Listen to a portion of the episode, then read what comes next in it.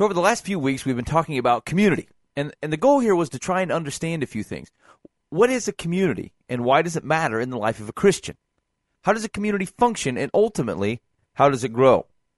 This week, we're going to talk about the last thing, growing community. But before we get there, I want to refresh your memory on what a community is and how it works because they're very important to understanding how a community grows. So one of the things we talked about was understanding the identity of the community. Who are we? What does living in community have to do with following Jesus? So there are functional reasons for this, some of which Dan touched on last week, but I want to make sure you understand this community thing conceptually first. As a people, we are called to be holy, like God is holy. Now, the word holy means to be set apart. So when you use the phrase holy moly, you've identified a moly that is set apart from all other moles. We are called to be distinct, set apart within, but not separate from the world that surrounds us. We see this modeled in many of the laws that were handed down to Moses from God. As recorded in Exodus, after leading God's people out of Egypt from under the control of Pharaoh, Moses ends up on a mountain, and God provides him the laws of how his people were to live. From there, it was Moses' responsibility to go down the mountain and take them to the people. These were things like what to eat in Deuteronomy 14:7. Yet of those that chew the cud or have the hoof cloven, you shall not eat these: the camel, the hare, and the rock badger, because they chew the cud, but do not part the hoof, are unclean for you. Uh, scripture on how to dress, Deuteronomy 22:11 to 12. You should not wear cloth of wool and linen mixed together. And also laws on how to act. You shall not see your brother's ox or his sheep going astray and ignore them. You shall take them back to your brother, Deuteronomy 22:1. See, these examples take a lot of flack today People that don't follow God use them as a reason to continue not doing so. They're outdated, unnecessary, they're foolish. What does God care what we eat? Why does He care how we dress? Doesn't an almighty God have better things to worry about? In response, I point out that some are a matter of simple obedience, and some exist for very practical reasons. But even beyond that, these laws don't always just exist as a guide for proper behavior. It is so much more than that. It's a matter of identity. People that love and follow God in those times can be identified as acting in a certain way. If you're part of the nation of Israel in that day and you meet a guy who's chowing down on a barbecue style animal that splits the hoof, you know that he ain't from around here. And in response, you keep an eye out for him. You make sure that he's being treated well. You let him eat from the edges of your field. There were other laws that God passed down on how to care for that alien in your gates. You see, these laws are a reflection of who God is. We are called to be holy. Just as our God is distinct from any other God, we are called to be distinct in His service. A community then is defined, it gets its identity by its laws, how it behaves. And we, as a community of believers that follow Jesus, get our identity by what He has done for us and by submission to what He has called us to do in the service of His kingdom. By the way the recipients of the law behaved in Moses' time, you could tell that they were followers of God and by the way they behaved, you could tell when they had fallen away from God. Now, this wasn't just an Old Testament law of Moses thing. God providing laws, an ethic which to live that helps provide identity to his kingdom, his community, continued through Jesus. Look at the Sermon on the Mount. This starts in Matthew chapter 5. It says, Seeing the crowds, he went up on the mountain, and when he sat down, his disciples came to him, and he opened his mouth and taught them. Now, notice it's when it says he went up on the mountain, that's Jesus. He sits down on the mountain, and he starts teaching his disciples. And the Sermon on the Mount is all about the ethics, the laws that govern living in the kingdom of God. Does that, does that seem familiar? See, see the similarities in the Old Testament law there. God, Jesus, is passing down the attributes of the identity of his community to those that are to live it and to take it further, just like he did with Moses to take it down to the people of the nation of Israel. Now, let's see how that uh, conversation plays out. Still in Matthew 5, it says, And he opened his mouth and taught them, saying, Blessed are the poor in spirit, for theirs is the kingdom of heaven. Blessed are those who mourn, for they shall be comforted. Blessed are the meek, for they shall inherit the earth. Blessed are those who hunger and thirst for righteousness, for they shall be satisfied. Blessed are the merciful, for they shall receive mercy. Blessed are the pure in heart, for they shall see God. Blessed are the peacemakers, for they shall be called sons of God. Blessed are those who are persecuted for righteousness' sake, for theirs is the kingdom of heaven. Blessed are you when others revile you and persecute you and utter all kinds of evil against you falsely on my account. Rejoice and be glad, for your reward is great in heaven. For so they persecuted the prophets who were before you. Now, that's just a taste of Jesus' teaching in that section of Matthew, but look at our identity as members of his kingdom. We hunger and thirst for righteousness. We make peace. We are persecuted for the sake of righteousness. I know that sometimes we struggle with understanding the laws of the Old Testament in light of what we know of the New Testament. But notice that Jesus notes no contradiction here. In fact, he explicitly states in Matthew 5:17, "Do not think that I have come to abolish the law or the prophets. I have not come to abolish them, but to fulfill them." And hold in on that fulfill word, right? Fulfill gives you the connotation of coming to completion completing the laws. It's not just saying they are to continue. We obviously don't do those things today. But Jesus came to fulfill them. Said if you are looking at them through the lens, something has changed, I guess is the, is, is the thing to take away from that. Something is changing as Jesus interacts with those laws. So if you're looking at the laws, uh, both what Jesus has passed down through the Sermon on the Mount and what God has given to Moses, through the lens of the identity of the community, there is no contradiction between the two. The laws, the identity of that community before Jesus came to earth, changes in the presence of Jesus. You know, I've seen folks get kind of worked up with that shift as if God doesn't have the right to change things up. But this is the God that says in Isaiah 43:19, "Behold, I am doing a new thing. Now it springs forth." The definition of perfection moves with God. Part of the identity of his community changes, as it should. If Jesus came and nothing changed, then we misunderstand Jesus. Life in the presence of Jesus is simply different than life without him. And part of the identity of the community reflects that shift. Now, when you think of identity, I want you to recognize that it not only provides definition of what a community believes, that's certainly part of it, but we're called to more than just believing something. The characteristics of our community aren't just what we believe, they are also the means through which we impact the world. Our identity is part of what we do. We are not just people who, as a group, agree that feeding the hungry and clothing the naked is a good idea. We feed the hungry and clothe the naked. We do it. We are not just people with the bumper sticker that says peace on it. We make peace. We are not just people that think it's a good idea to love and care for the orphan and the widow, as evidenced by many couples within our community, both in the past, in the present, and looking towards the future. We actually care for the orphan. That's our identity. It's who we are called to be as residents in the kingdom of God. Our identity is wrapped up not just what we think, but how we react to what we think. See, especially in our modern Western culture, we have a tendency to separate who we are from what we do.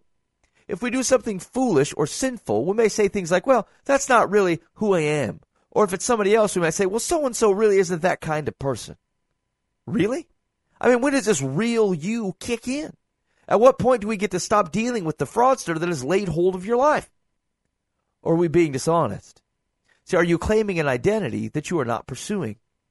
Don't let yourself be fooled into thinking that our identity is simply determined on what we want to believe. In John 14, 15, Jesus says, If you love me, you will keep my commandments. Not just agree with my commandments, you will keep my commandments. Our community is one of action. Now, don't misunderstand me. You're not going to be perfect. You will not always live consistently with the ethic of your community. But we serve a gracious King whose mercies are new every morning, and your shortcomings are well known and paid for by Jesus on the cross, who has restored your identity through his sacrifice. But if you think that you can accept his mercy and forgiveness and claim the identity of his community as a Christian, to take that name upon yourself, and then refuse his call to live in a holy way, then you have literally taken his name in vain. You have taken the name of Christ, put it upon yourself as a Christian, in vanity for your own glory and benefit. You have attempted to steal his identity and pass it off as your own. You have ultimately asked for him as a Savior, but you are refusing him as Lord. And it simply doesn't work that way.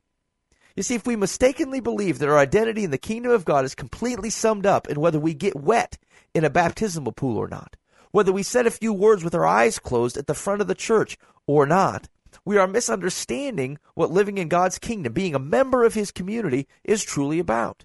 Now, hear me clearly. This is not as much of a salvation issue as it is one of identity. What you are being saved in to.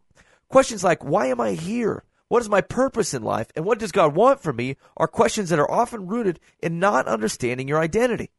As a community, we are a distinct group of people within the world who share a common identity as servants in the kingdom of God that is alive and kicking as we speak. And that's extremely important to understand because part of growing a community is being honest and clear about what you are actually calling people into, not just what you are saving them from. Quickly, I want to remind you what Dan touched on last week on how a community functions. Although we are all called to the same ethics within the community, with the same intentions and purposes, and for the same reasons, God has created us individually to serve in unique ways for those purposes. All of us are skilled in different areas and have different gifts through which we can serve in the community. Romans 12, 6 through 8 says, Having gifts that differ according to the grace given to us, let us use them. If prophecy, in proportion to our faith. If service, in our serving. The one who teaches in his teaching. The one who exhorts in his exhortation the one who contributes in generosity, the one who leads with zeal, the one who does act a mercy with cheerfulness. All those individual things still point to a whole. But there are no loners in the kingdom of God. Being part of his community, his collective bride, is not an option. So there's this, this picture in Revelation where Jesus comes back and is marrying his bride, the church. And what I don't see is his marriage to his collective church and then a separate marriage for Chuck, who doesn't like crowds or Luann who thinks Jesus is cool but just can't get on board with these Christians. See, you can't follow Jesus without being in a crowd of people that is following him too. It's simply not an option to bail on the church. That's his bride, and you are a part of that if you are following Christ. You cannot do it without it. So now that we have a functional understanding of what a community is and where its identity is derived and also how it works, let's talk about how to grow one. First of all, does God want the church to grow? Yes, yes. Seriously, stay away from the online. People write weird stuff online. I saw a number of different articles within the last few weeks about people that are upset about the pursuit of growing the church. Yes, yes, God wants to grow the church. 1 Timothy 2 3 says, This is good and it is pleasing in the sight of God our Savior, who desires all people to be saved and to come to the knowledge of the truth. Now, will everyone be saved? No. No, we know that there will be those that will simply reject God and in response will get what they want an eternal life without him. But it is God's desire that all people be saved. And as they are saved, they join his kingdom and the church grows. Now be careful here that we see this correctly, though. God isn't interested in growing our event attendance. He isn't interested in us building bigger and bigger venues. And he isn't interested in how many people we have on staff. He isn't interested in any of those things if they are not actually helping to grow his kingdom. Which means when we try to gauge which things we should or should not be doing, which things we should or should not be investing in, which things we should or should not be spending our time on as a church, we need to be measuring the right things. Too often, churches celebrate the things that look like worldly success more people, more money, more programs, more venues. But victory for the kingdom is measured differently. And as a young, as a growing church, we have to be careful. So, yes, God wants the church, His community, His kingdom to grow. But ultimately, how is it done? I want to bring you back to Acts 6. Uh, we covered this a few months ago. We just got finished coming out of an Acts series, and we're, we're heading into Matthew uh, within the next couple months. I'm really excited about that. Um, but Acts 6, I think, illustrates this pretty well. And uh, starting Acts 6, verse 1 says, Now in these days, when the disciples were increasing in number, a complaint by the Hellenists arose against the Hebrews because their widows were being neglected in the daily distribution. And the twelve summoned the full number of the disciples and said, It is not right that we should give up preaching the word of God to serve tables. Therefore, brothers, pick out from among you seven men of good repute, full of the Spirit and of wisdom, whom we will appoint to this duty. But we will devote ourselves to prayer and to the ministry of the word. And what they said pleased the whole gathering, and they chose Stephen, a man full of faith and of the Holy Spirit, and a bunch of other dudes. These they set before the apostles, and they prayed and laid their hands on them. And the word of God continued to increase, and the number of disciples multiplied greatly in Jerusalem, and a great many of the priests became obedient to the faith. Now, I want you to notice some of the community stuff that we've talked about. There's a need here. There are some widows who aren't receiving food in the daily distribution. Now, we love Jesus. Do we feed widows? You bet we do. And it's going to get done. Notice they're not talking about whether it's going to happen or not. That's implied. Those widows are going to get it fed. The discussion is around who should do it. The 12 disciples are gifted in teaching, so they don't want to stop doing that to handle the food distribution. So they appoint someone else to do it, someone who's got the skills and the talents in that area. Is that familiar? You bet it is. A community that is focused on the right thing finds the people that are gifted in particular areas to serve in that way. And what's the result? The word of God continued to increase, and the number of disciples multiplied greatly in Jerusalem. What? No tricks? No 10 ways to share your faith? No quiz to find out your evangelism personality? You see, here's the deal. When the people of God are obedient to the life within the kingdom of God that they have been called to, the church grows. Now, of course, this account is not prescriptive, nor is it exhaustive. Exhaustive, excuse me. It doesn't mean that you can throw rice at a widow, drive by, and just chuck the rice out and expect the kingdom to grow. But look at what they're focused on. We don't see here a campaign to grow the church. We don't see a marketing blitz or an implementation of visitor greeting methodology. We see needs being met, people doing what God has called them to do, and the number of disciples multiplying greatly in Jerusalem. Now, can we see that in Johnston, in West Des Moines, in Urbandale? Look at Acts 9:31. Saul's recently seen Jesus. He stopped persecuting Christians, and with the help of Barnabas, his buddy has convinced the leaders in the early church that his conversion is legit. And look how Luke, the author of Acts, explains the result. It says, So the church throughout all Judea and Galilee and Samaria had peace and was being built up, and walking in the fear of the Lord, think obedience, and in the comfort of the Holy Spirit, it multiplied. Again, if we stick to doing what we're called to do, God will do the rest. He didn't have to do it that way. He can do what he wants. It's his kingdom. He could just grab folks, but he uses us that his kingdom would proceed, that his kingdom would progress. But it is his kingdom, and he's sending us out in the service of the king. And the church multiplies. It's that easy. Good. Go. Get out of here. Stop listening. Go make it happen. But it isn't that easy, is it? Let me ask you this. Have you experienced the desire to talk to somebody? You saw someone and you wanted to show them how the kingdom of God works, how it serves, and how awesome and merciful and gracious God is. You saw them hurting or lost or lacking peace, and you thought of how different their circumstances would be if they only knew Jesus. Perhaps you felt that, you thought that, but you didn't do anything about it. The moment passed, the situation just didn't seem right. You were afraid of saying the wrong thing. You were afraid it might not be received well. You were afraid you were overstepping your bounds. You were afraid that talking to someone might put your job at risk. You were afraid. Fear. Fear is the barrier. See, we got the tools, and we have the playbook, and we have the Holy Spirit, but we are often held back by fear. Now, don't defend yourself either inwardly or outwardly. Not me. I'm not afraid. It's simple fear. That's all it is. And that's what I want to talk about with the rest of our time today. See, if the church grows when we live out our identity and the Holy Spirit goes about his business, then we're the only inconsistent part of that equation. And our inconsistency almost always, if not personal unbelief or sin, is rooted in some kind of fear. So I want to talk through a couple of the fears that keep us from fulfilling our identity, from pursuing boldly God's desire that all be saved, and ultimately from growing the church. Fear number one I'm not free to talk about Jesus insert your situation. Maybe it's at work. You're not for free to talk about Jesus at work. Maybe it's at school. Maybe it's at your recent party caucus. Maybe you're not free to talk about Jesus at your family reunion. You name it. Everyone has a situation where talking about Jesus presents a problem. Bring it up and you might get fired or demoted or at least ostracized. Bring it up and they might accuse you of splitting your political party and talking about something that's irrelevant. Bring it up and they might, I don't know, give you the attention or embarrass you at least in front of everyone else or cause trouble in the family. Can those things happen? Sure. But let's not confuse that with freedom. You see, those circumstances have little to do with true freedom. The truth is, is that we are free. John 8:32 says, "And you will know the truth, and the truth will set you free." Paul writes that the law of the spirit of life has set you free in Christ Jesus, and Peter reminds us, live as people who are free, not using your freedom as a cover up for evil, but living as servants of God.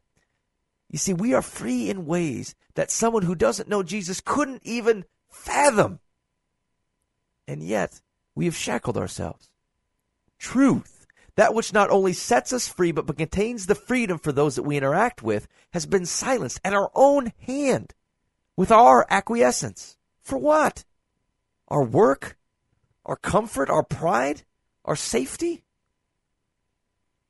You are light of the world. A city set on a hill cannot be hidden. Nor do people light a lamp and put it under a basket, but on a stand, and it gives light to all in the house. In the same way, let your light shine before others, so that they may see your good works and give glory to your Father who is in heaven.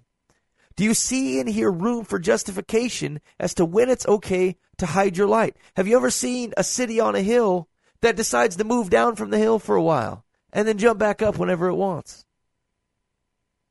See, there could be consequences to doing that. There's consequences to letting your light shine. That's true. Matthew 5:10 said, "Blessed are those who are persecuted for righteousness' sake, for theirs is the kingdom of heaven." Jesus says, "Remember the word that I said to you, a servant is not greater than his master. If they persecuted me, they will also persecute you. If they kept my word, they will also keep yours." See, it seems silly to us sometimes in our culture. We don't know of persecution. No one's getting beheaded. No one's getting put in prison for sharing Jesus. But I wonder, does persecution seem so foreign to us sometimes because we simply won't put ourselves in the position to be persecuted? See, I won't lose my job for sharing Jesus. Well, not this one anyway. Because I'll allow the threat of that to be sufficient to keep from speaking. I won't be made fun of at school for talking about the Bible as if it is the true word of God because I will simply keep my mouth shut. But you don't understand, man. I need that job. If I don't play by their rules, they won't provide for me. They won't take care of me. For the sake of Christ, then, I am content with weaknesses, insults, hardships, persecutions, and calamities. For when I am weak, then I am strong. 2 Corinthians 2.10. I get it. I really do truly get it. There is a legitimate worldly fear of upsetting the infrastructure that makes our world turn. Our jobs, our education, our political system. And the truth is, is that from a worldly perspective, what we do will look like a failure. Jesus tells his disciples that if anyone would come after me, let him deny himself and take up his cross and follow me.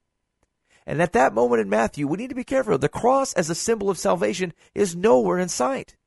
A crucifixion was the punishment for a failed revolutionary. Jesus was calling them to deny themselves and the structure of the world they lived in and join him in a failed revolution. We are revolutionaries.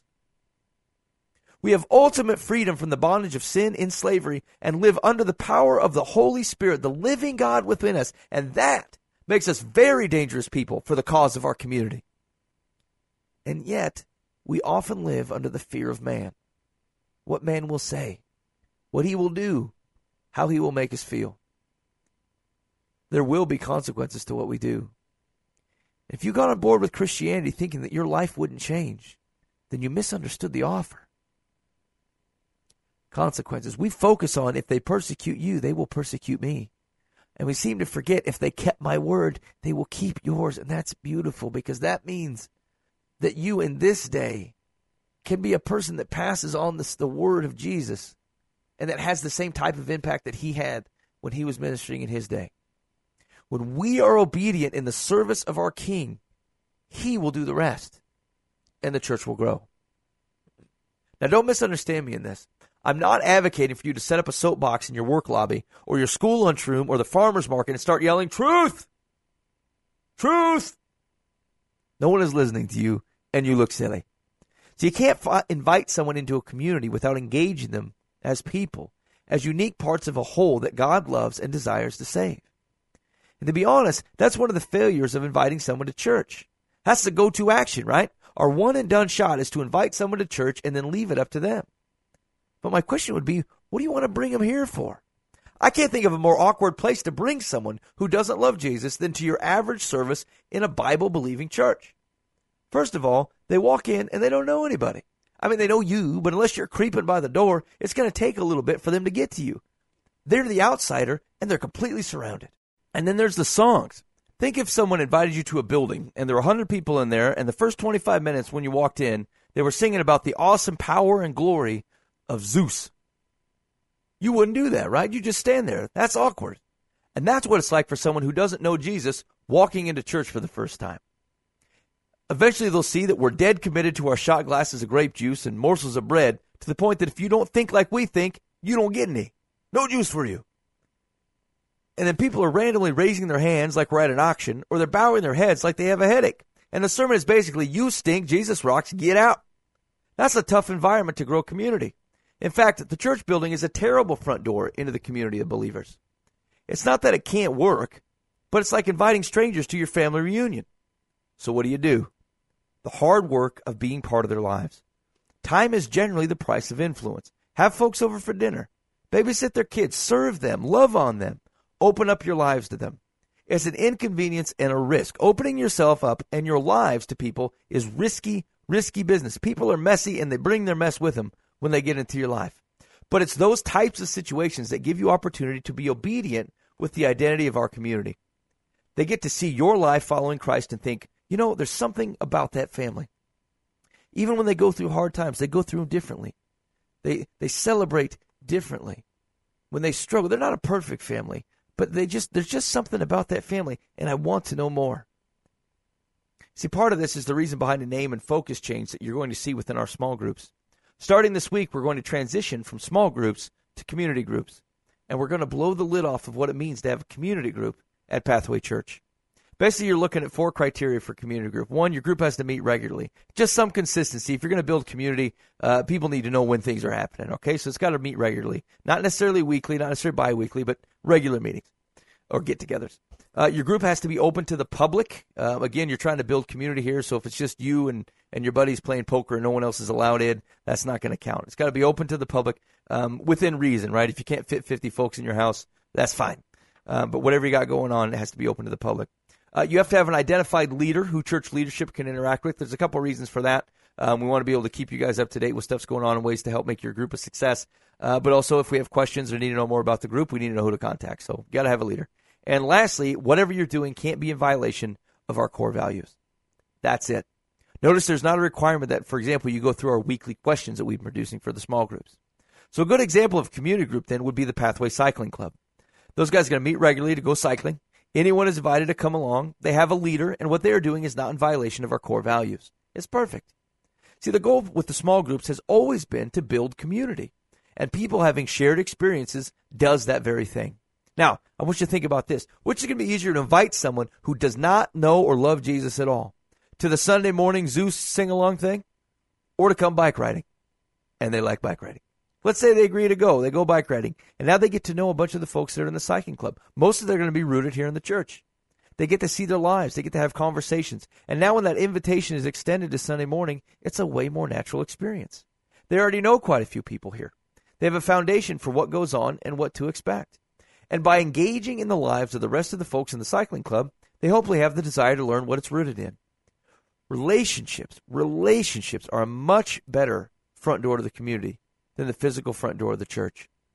See, we, we've been heading into this uh, to this building. We'll, we'll, be in within you know two to three months, and uh, and one of the things we keep talking about is is is it doesn't solve everything. The building doesn't solve everything. It'll solve some you know some um, space issues. It'll solve some of the setup issues that we have, but but it's just the physical front door. People aren't just going to flock to that, especially people that don't know Jesus. We might gain some Christians that come interested, but if we're looking to reach and to save the lost, the front door of the church just isn't the best option. Relationships do that. And it's ultimately still the goal of bringing people to Jesus through these groups. Uh, even though we're doing other things and studying the Bible, um, it, it's it's through that community we're still hoping to point people to Jesus. We're just broadening that infrastructure, and hopefully we're making it much better position to actually reach people that need Jesus. See, our previous setup of, of doing the small group questions was very friendly to people that were already Christians, but not so much for people who weren't. If you think about it, we were given questions about um, talking over a sermon that those people wouldn't have heard, perhaps from a scripture coming from a Bible that they've never read and a God they don't believe in. And and if you're building community the right way, you start to get into some depth uh, stuff with the community members, and and you're asking those people to kind of show up and be comfortable in that environment. It's an awkward place to do it. Uh, so it wasn't really positioned that well to help people or to encourage community uh, with people who didn't already love Jesus. Uh, the community groups, just for some technical stuff, are self-governing. Um, you know, I, am not going to appoint people; you set them up, uh, and and they have their own built-in life cycle. If groups of people are excited about riding bikes, or serving at a soup kitchen, or talking about parenting issues, those groups will form and meet and hopefully grow. If excitement fades or the leader moves on to do something else, if someone else takes it up, that's cool. It's great. If not, it, it goes away. And that's okay. That's what it's supposed to do. We're basically not going to get into the business of perpetuating groups uh, or studies or whatever if, if the people that are in them aren't excited to keep them going. Um, you know, we've gotten the position where stuff hangs around for three years longer than it should have uh, because we weren't, we didn't have a plan to kill it. And basically, the community groups just have their own life cycle. Life cycle. We're going to do things that we're passionate about. If God has put a passion and some skills in your life uh, to to put a group together, that's awesome. And if He moves you to somewhere else and there's no one else to take it up, that's cool. It'll just fade away. That's not what God has us doing at the moment. That's totally all right. It has a life cycle. Things will die. Groups will pass. Groups will fade. And we have to be all right with that. And it's okay that they go away because our folks will move on to something else that God has them pointed to. That's the life cycle. Our current small groups will continue to meet at their own discretion, and we're still going to prepare weekly questions in case folks want to use them. There just isn't a requirement or expectation that they're used. In fact, there aren't questions this week because I want you guys to talk about the future of your community group. What do you guys want to do with your time? What is your group going to focus on? Are you going to continue with the questions? Are you going to do a completely different Bible study? Uh, is it something else entirely? Spend time this week talking about that. What do you guys want to do in your community group? I'll be providing more details about the structure in the weeks to come, but be thinking about what opportunities might exist for you in leading a community group. God has placed certain skills and knowledge and passions within you, and He might be calling you to use them in this way.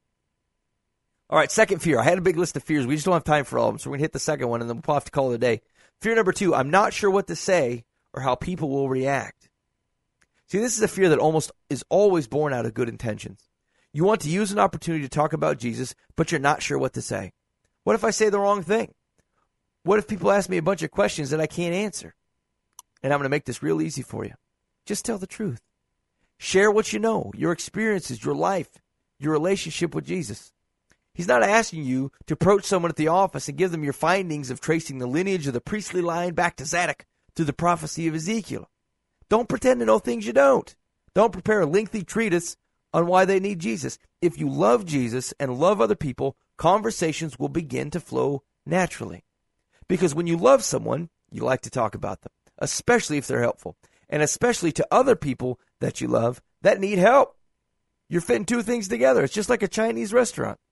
You go have some great Chinese food and show up to the office the next day, and some guy's like, hey, man, I'm hankering for some Chinese does anybody know anything? You're a problem solver, right? You can personally vouch for great Chinese food at this joint, and you want to share that with them, and you've solved the problem. Sharing your relationship with Christ. He's not the Chinese food. That's a cool bumper sticker, but that's it's not the exact correlation I'm thinking of. But but it's the same basic premise where someone has an issue going on in life. They you know they're losing hope. You know they're having marital problems. There's something up with their life, and you have gone through similar things, and you know that Jesus pointing them to Christ will help those things in their life all you're doing is providing solutions to problems. You wouldn't hesitate to tell a guy about the sweet Chinese food down the street. You shouldn't hesitate to tell them about Christ and what he's done in your life. You're just you're sharing a personal story. There's nothing more natural than that if we can get away from the fear or the social stigma of doing so. Offer to pray for them. That's another option. Now listen, I've, I've yet to meet someone incensed by an offer of prayer. I'm sure there's a guy somewhere who's outraged when you do that type of thing, but I've yet to meet him. You might get a polite no thank you, that happens, but most of the time, people will appreciate that, and you have a built in follow up. See, there's a reason that people that don't love God still love pastors do their funeral. Deep down, as Blaise Pascal said, men despise religion, they hate it, and fear it is true. There's always a fear that it might, it might help. It might be accurate. This God might be real. And as such, few people will turn down an offer of prayer. As for people's reaction, how they respond to you when you talk to them about that kind of thing, or you share information about what Christ has done in your life, look at the people's reaction when Jesus teaches. Some of them simply turn around and leave. And that's Jesus, and you're no Jesus. It's going to happen to you. You are not responsible for people leaving or for them rejecting Jesus. They make their own choices.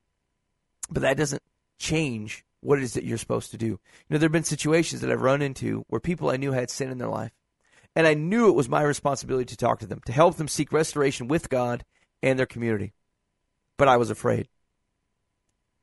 Afraid that they'd be offended. Was afraid that they'd see me as judgmental. Afraid that they'd ultimately reject God because of my offensive, judgmental behavior. But that's foolish. And frankly, it was ultimately just laziness. God entrusted us to care and watch over our brothers and sisters in the community. And I have in the past allowed the fear of man's reaction to trump my responsibility to that very man and the community that surrounds him. Some people will reject Jesus and his forgiveness, and that hurts my heart terribly. You're going to have that. You're going to share that with somebody who needs him desperately, and they're not going to see it, and they're going to turn their back, and it's going to hurt you. But that doesn't make the truth not the truth. And we will, in this community, love people enough not to lie to them. And we will love them enough to say something when they are destroying themselves or others. To fear the reaction of people is to not love them enough to tell them the truth, even when their reaction carries risks. But remember, though, that they are not your risks, they are God risks. There are many other fears, like I said, that may exist that keep you from doing the things that grow the church. And if you're running into something specific, please use the folks in your community to talk through it the encouragement of the people God has surrounded you with is invaluable. But before I let you go, I want to remind you of a few things. When the people of God are obedient to the life within the kingdom of God that they have been called to, the church grows.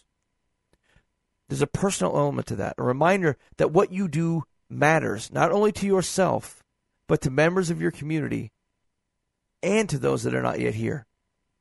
Also, make discipleship a priority. It says, go forth and make disciples. Better rendered as, as you go, as you live your life, live it in a way that makes disciples. Our community should grow by folks that need Jesus. We need to be careful with this, guys. We do not grow the kingdom of God by trading Christians around. Should you invite other Christians here? Sure. That's how I got here. That's how almost all of us got here. And that's great. I hope you feel loved and you're finding connections, joining community, and being equipped. But if all we're doing is trading Christians around, being the safe landing spot for folks when they get burnt out somewhere else, celebrating a past baptism event and salvation and waiting for the whole earth thing to be over, we are missing it. We are straight up missing it. See, God is the God of the living. We're not dead. His kingdom is not dead. And there are millions of people in this world, thousands within yelling distance of our collective influence, who are spiritually dead. And we have become far too comfortable with that. Do not be afraid. The Holy Spirit has got this thing. Be free. Live free. Obey and watch Him grow His church. Have a good week, guys.